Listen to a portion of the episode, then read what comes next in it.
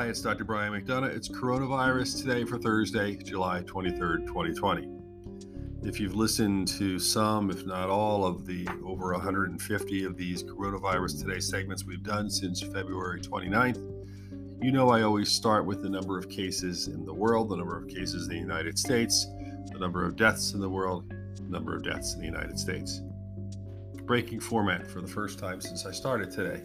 I just can't get over the number 4,021,053 cases in the United States. Now, may I say, we probably have 10 or 12 million cases in the United States, if not more. But the testing has showed 4,021,053. But what's so disturbing is we have a, a 1 million new cases in 15 days. 1 million new cases in 15 days. It took us all that time to get to 3 million, and in 15 days, we got 1 million. So you might be saying, well, we're testing more. Well, first of all, we're testing at a ridiculously low rate. We should be doing about half a million tests a day, literally, and we should be tracking the virus. We're not. So if somebody tells you we're testing too much, we're testing too little, and it is a really disorganized system, it's unreliable in getting results back. By the time many people get it back, they probably have already spread the virus. It's it's not being done well. It's not being done efficiently.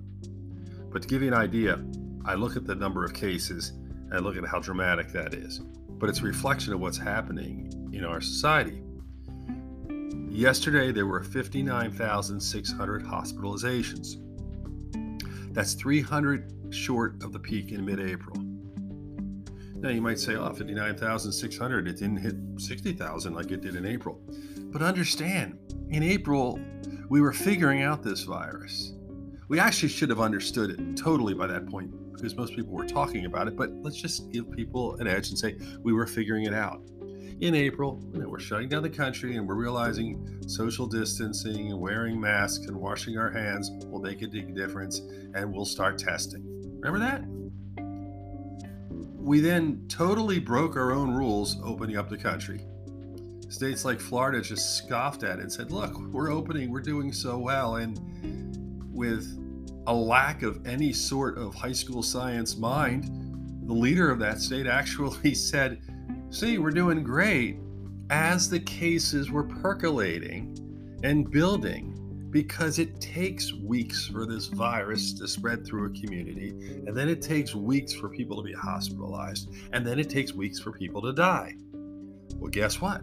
In Florida now, we have 50 hospitals at capacity for their ICU we are basically taking a major state and putting countless lives at risk, frankly, because of mismanagement and idiocy from the standpoint of science.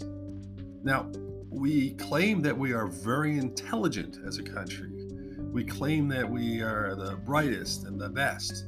And in many ways, we are.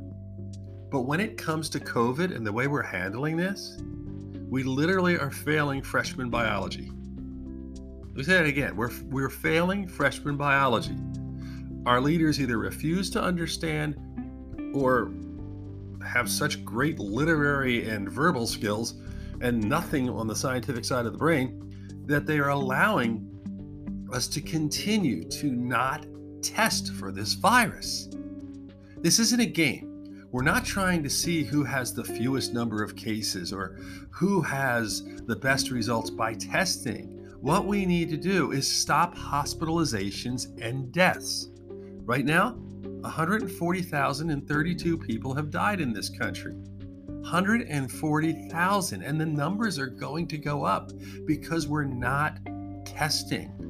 And if we bring our children to school and we have no idea where the virus is and who's carrying the virus, and then these kids come home and infect their parents and their grandparents and their teachers, we're going to see even more deaths.